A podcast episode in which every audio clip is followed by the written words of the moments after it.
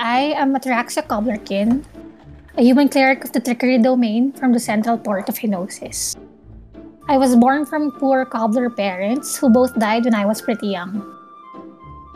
I have a sister somewhere, but let's not get into that painful story right now. I was about 10 when I started to get visions or just plain weird dreams that usually lead to something happening in real life. Sometimes, these visions tire me so much. They are so vivid, I cannot distinguish them from reality. It is in these visions which led me to where I am now, as part of this ragtag group of Unknown Wanderers. Before joining this group, I have lived quite a colorful life. I've lived in an orphanage, in foster homes, and in the circus.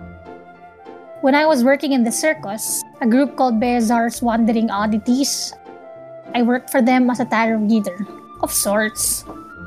This just means I hustled people of their coin, more than I tell them what there really is in their cards. It's pretty easy to trick people this way, if you ask me. Maybe the first thing you noticed about me are my tattoos. After all, my arm and my back are riddled with several tattoos.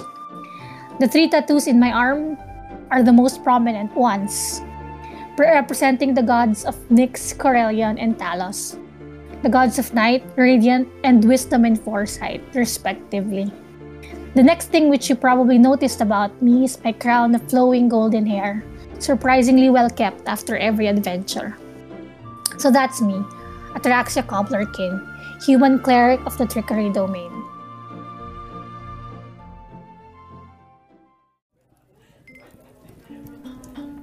Having fun with our content?